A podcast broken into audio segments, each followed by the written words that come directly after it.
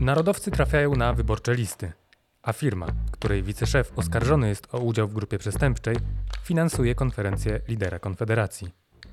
O krętych drogach narodowców z ulic na szczyty władzy rozmawiamy z dziennikarzem Front Story Mariuszem Sepiałą, autorem książki Narodowcy, która właśnie ma swoją premierę.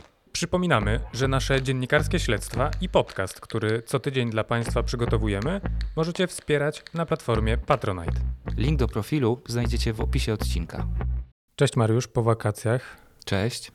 po politycznie gorących wakacjach trwa kampania wyborcza, a na listach wielu bohaterów Twojej książki, Narodowcy, i e, podtytuł Twojej książki to Z ulic na szczyty władzy. Jak myślisz, czy Robert Bąkiewicz, Sławomir Mencen, Roman Giertych będą decydować o przyszłości Polski, będą ważnymi postaciami przyszłego rządu? Jak, jak na to patrzysz? Y, Na pewno już zdecydowali.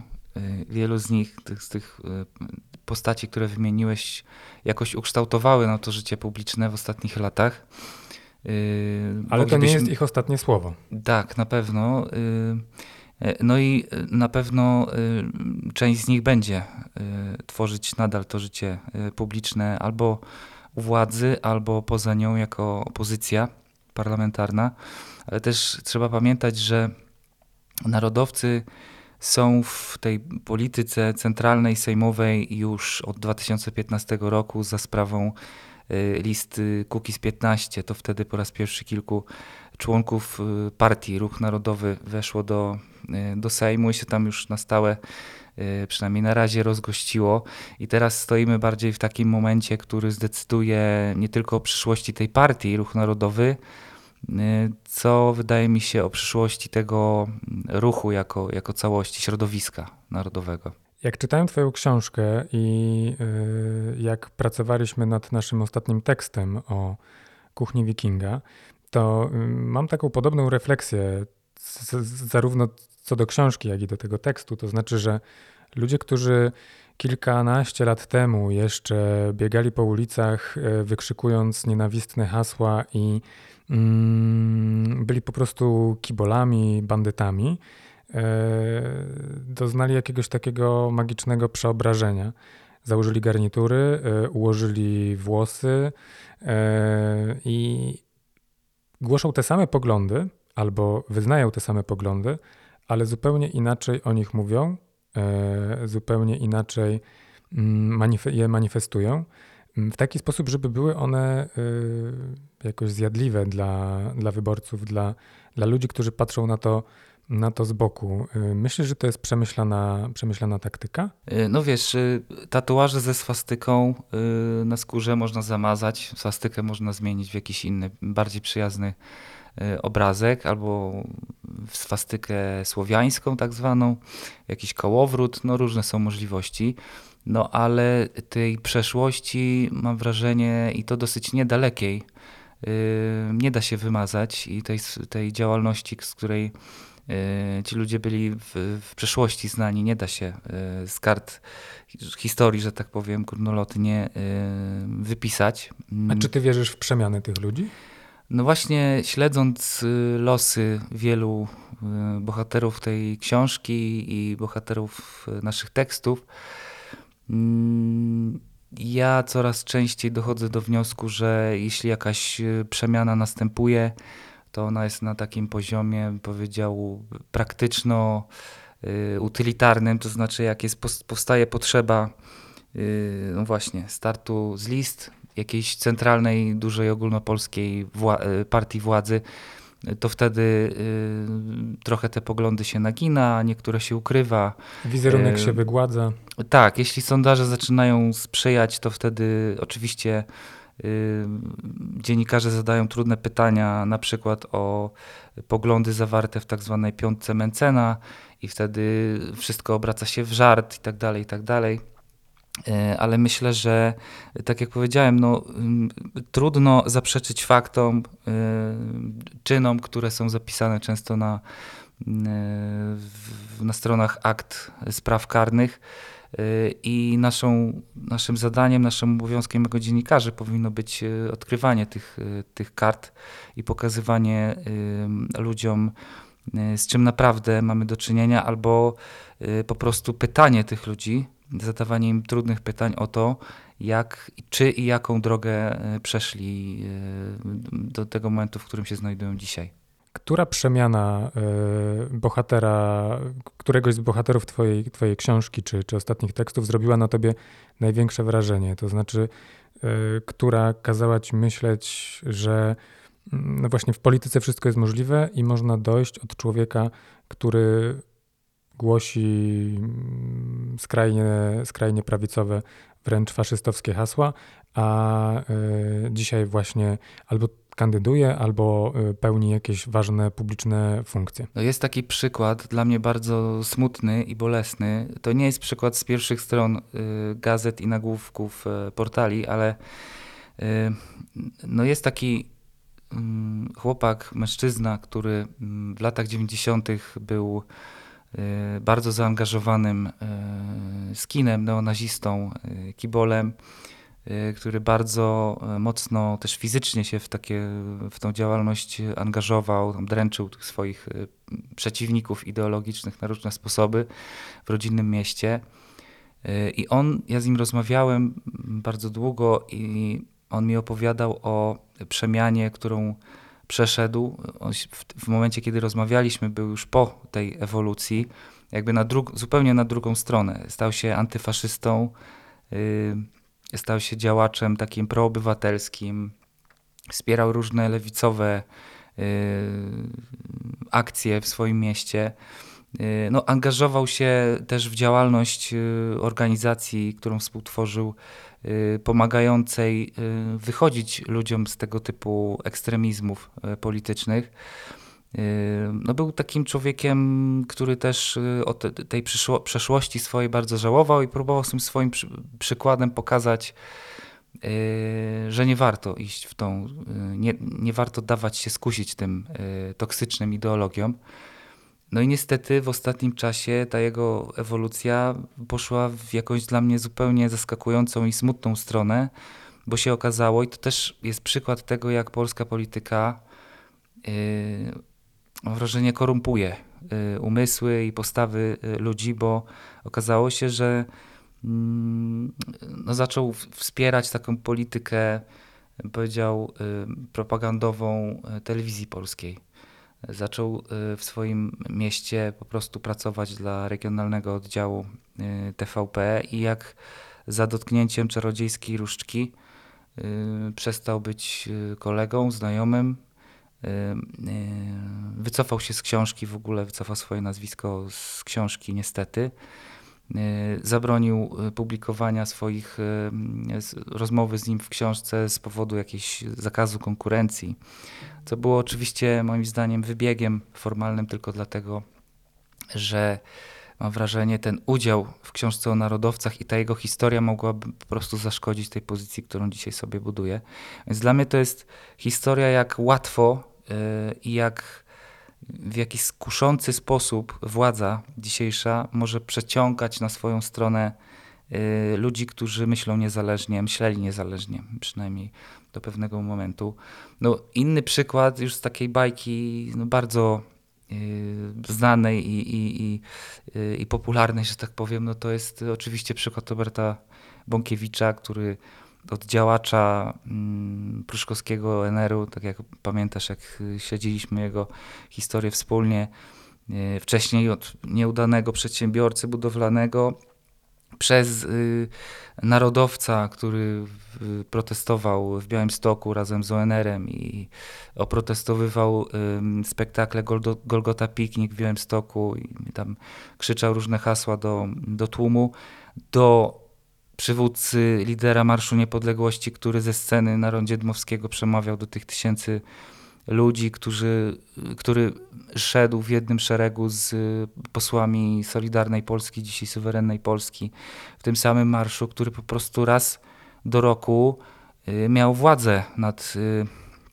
duszami wielu tysięcy osób w tym, y, w tym kraju, no do człowieka, który jest po prostu mm, działaczem partyjnym, kandydatem z list partii rządzącej. Ta e, ewolucja się już dokonała, jest na, na ostatnim etapie i teraz pytanie, czy czy będzie, czy postawi kropkę nad i zbierze w Radomiu odpowiednią ilość, liczbę głosów, żeby dostać się do, do Sejmu i wtedy y, to jest też ciekawe, bo ludzie mnie pytają, jak będzie się zachowywał Robert Łąkiewicz w Sejmie i czy będzie tak samo agresywny, jak był na przykład podczas marszu podczas strajków kobiet, kiedy to bronił w cudzysłowie świątyń y, i, i tam popychał kobiety, spychał ze schodów czy, czy ta agresja, też słowna, przeniesie się do parlamentu. Ja przypomnę, że yy, yy, już Robert Bąkiewicz przemawiał raz w parlamencie i, i, i, możemy sobie to odwinąć i sprawdzić, jak to, jak to może wyglądać po 15 października. Ja mam inne pytanie jeszcze dotyczące Roberta Bąkiewicza. Mianowicie, czy myślisz, że ten rząd dusz, które stały za nim, kiedy był liderem e, Marszu Niepodległości, stanie za nim również e, w wyborach do parlamentu? Czy, e, czy dla działaczy narodowych taka przemiana i takie zbliżenie z, z partią władzy, z nazwijmy to establishmentem politycznym, czy to nie jest za dużo? No to jest, to jest rzeczywiście ciekawe, bo na to musimy patrzeć y, z dwóch perspektyw. Pierwsza perspektywa to jest właśnie y, spojrzenie tych ludzi, którzy tworzą środowisko narodowe, różnego typu organizacje, ale też po prostu sympatycy tego ruchu, uczestnicy Marszu Niepodległości z całej Polski, często z całej Europy y, przyjeżdżają, sympatyzują po prostu z, z tą ideologią, jako się wyznają też w codziennym życiu. I mam wrażenie, że to nie jest moje wrażenie, bardziej o, mm, wniosek z rozmów y, z, z narodowcami, że y, absolutnie to zbliżenie do, do władzy, do partii władzy i to takie upartyjnienie tego, y, tej kariery Roberta Bąkiewicza sprawiło, że wiele osób, wiele, wielu ludzi z tego środowiska się po prostu od niego odwróciło i zobaczyło, że ten system, który on tak podważał i oprotestowywał, no, do tego systemu teraz wchodzi i w nim uczestniczy. Już uczestniczył na, na etapie jakby tych, tych e, grantów e, tak, z korzystał z funduszy i, i, i, i, i dofinansowań. Korzystał z niego i dzisiaj, dzisiaj po prostu musi troszkę zwrócić ten, ten zaciągnięty dług. A druga perspektywa to jest perspektywa takiego wyborcy PiSu, który być może Roberta Bąkiewicza kojarzy być może twarz gdzieś tam zapadła w, w relacjach e, TVP, która była trochę dość ambiwalentna w relacjonowaniu Marszu Niepodległości.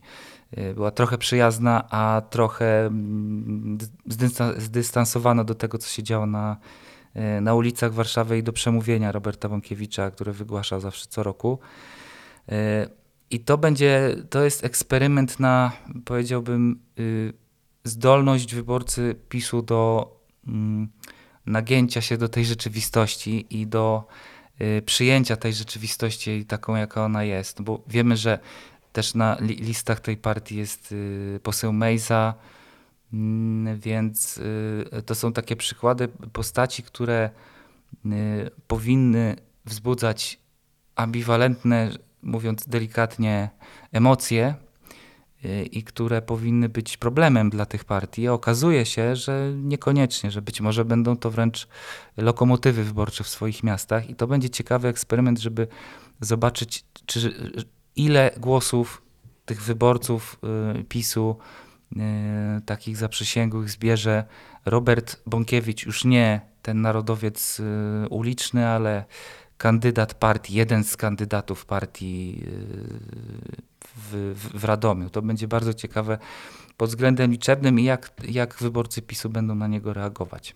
Czytając Twoją książkę, zastanawiałem się też, na ile mm, to zjawisko, które Ty opisujesz, yy, to znaczy to, że mm, po 89 funkcjonują w przestrzeni publicznej yy, osoby, które wyznają yy, skrajne poglądy. Mm, one przeszły pewną przemianę, teraz trafiły gdzieś do właśnie czy to na listy wyborcze, czy już w 2015 roku do Sejmu.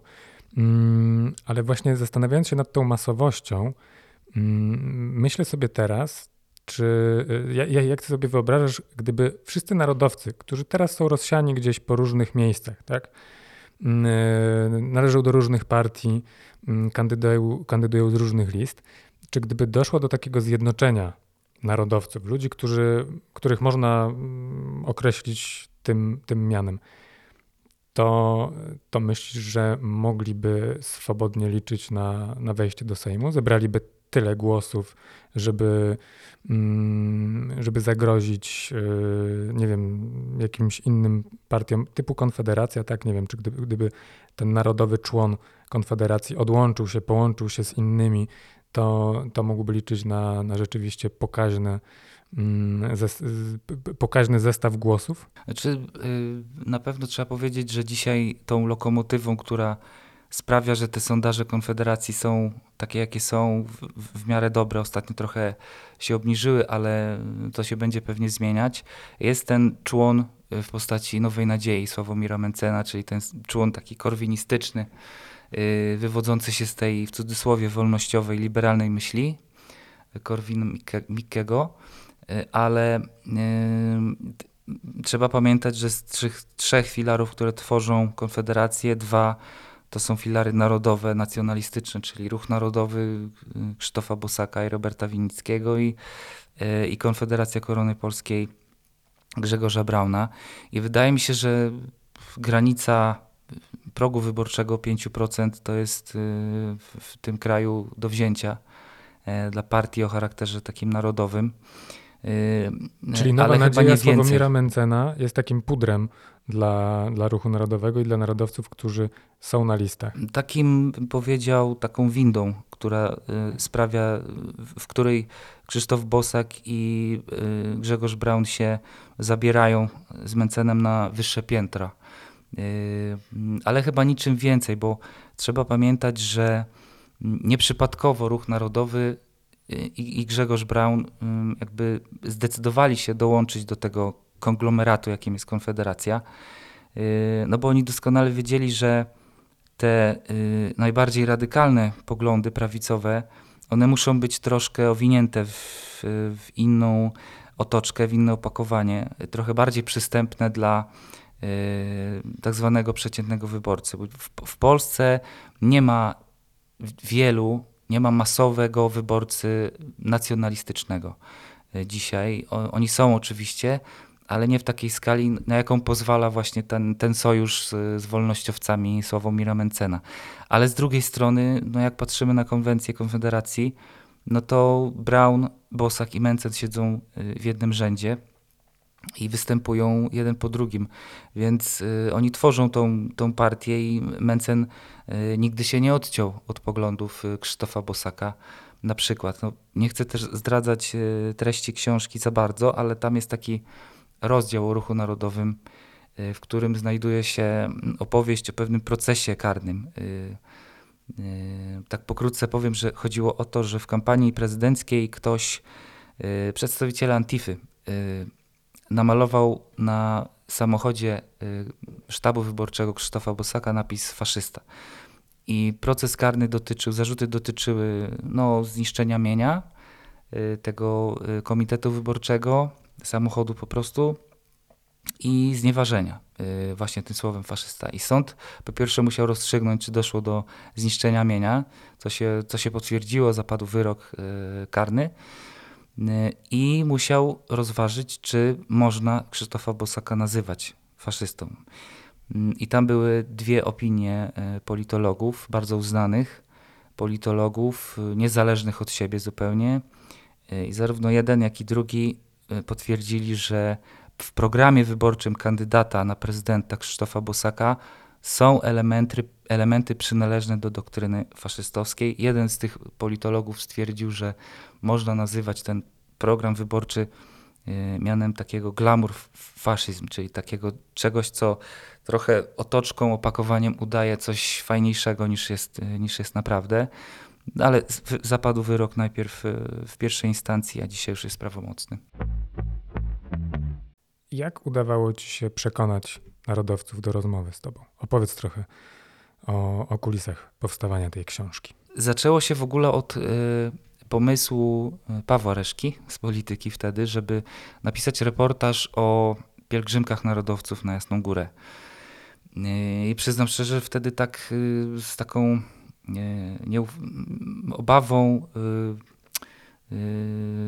niewiarą w to, y, że to się może w ogóle udać, podchodziłem do tego tematu no bo chodziło o to, żeby z, też y, z perspektywy samych narodowców, y, głównie członków Młodzieży Wszechpolskiej, pokazać tą pielgrzymkę, żeby zajrzeć trochę za kulisy, jak oni tam się do tego szykują, jak to przebiega, jak to jest zorganizowane. Żeby pójść z nimi na tę pielgrzymkę. Y, już było za późno. Ona się już odbyła i to był impuls, żeby o tym, o, o tym napisać. Potem pojechałem na Jasną Górę przy okazji pielgrzymek maturzystów i też spotkałem tam narodowców, ale to już mniejsza mniejsza z tym.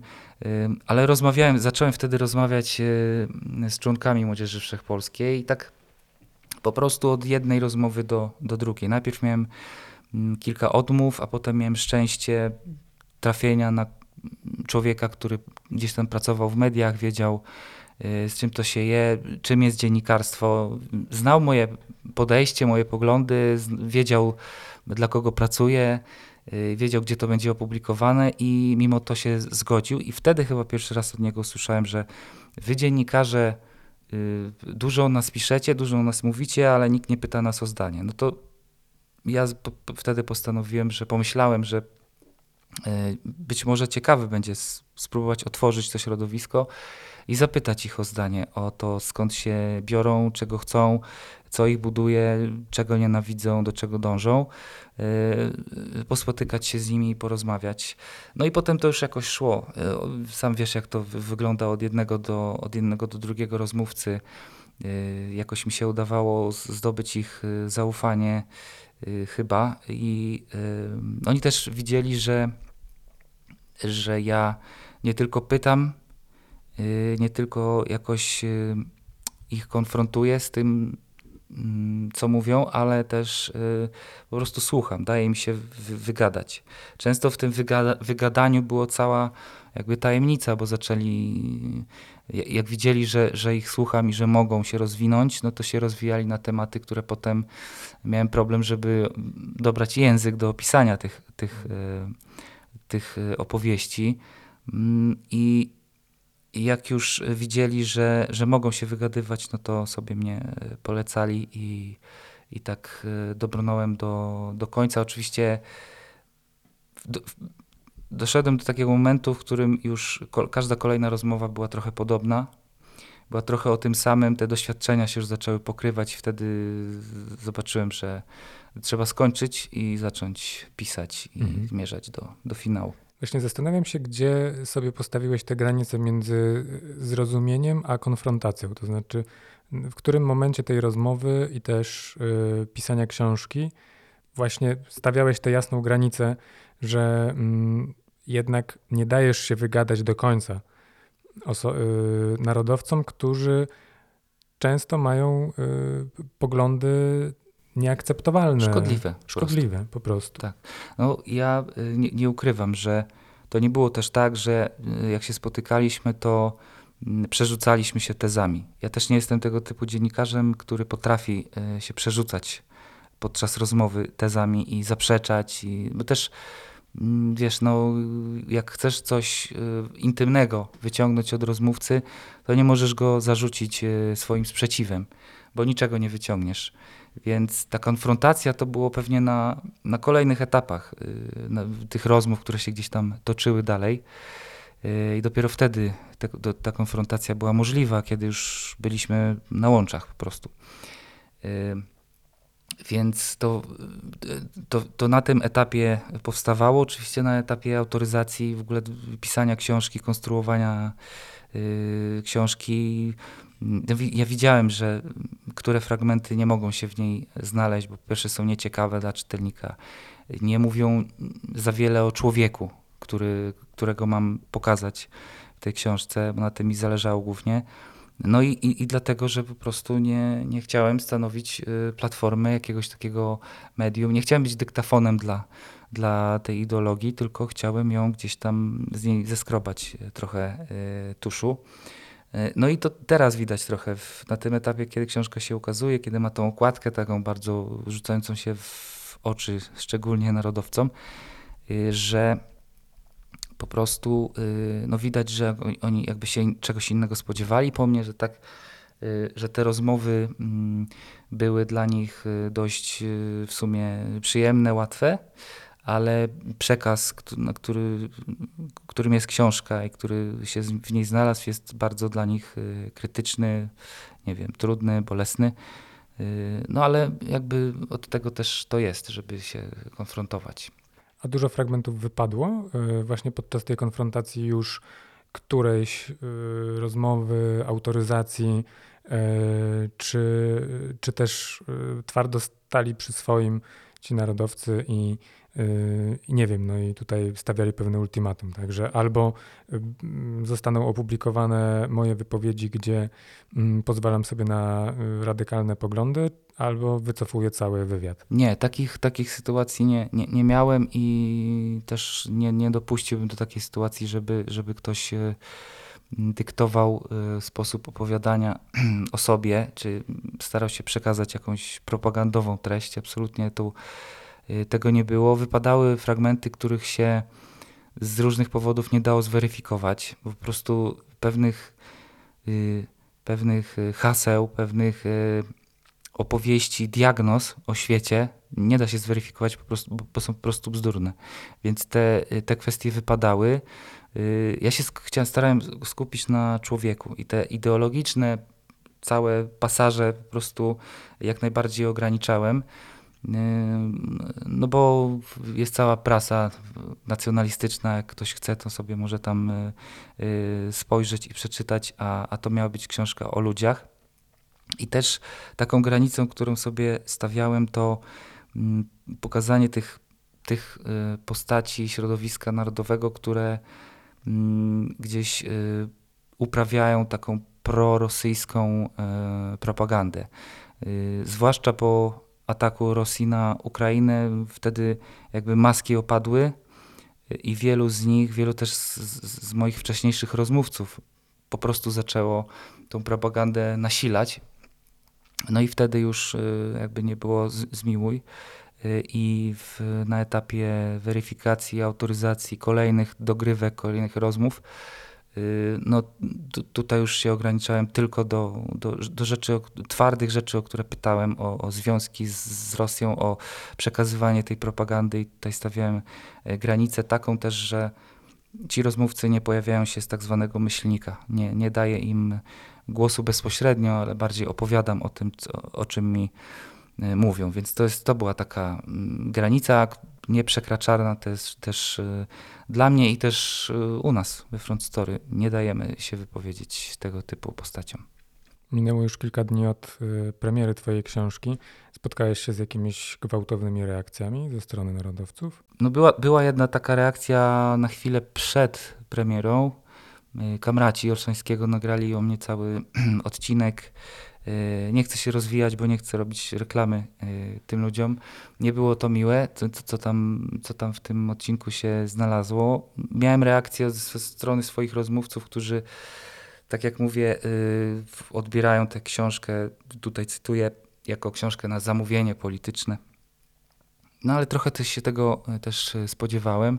Są też reakcje z ich strony takie pozytywne, zaskakujące. Nawet wczoraj ktoś się zapowiadał na spotkanie autorskie z egzemplarzem, że przyjdzie po podpis. Nie przyszedł z powodów prywatnych, ale, y, ale to też y, takie też reakcje się y, mm, pokazywały i na razie odpukać nic złego się nie wydarzyło. Ale oglądasz się za siebie? W ciemnej uliczce? Nie wchodzę w ciemne uliczki. O tak. Naszym gościem był Mariusz Sepioł. Dzięki wielkie za rozmowę. Dzięki. To był podcast frontstory.pl. Od niedawna możesz nas wspierać na platformie patronite.pl.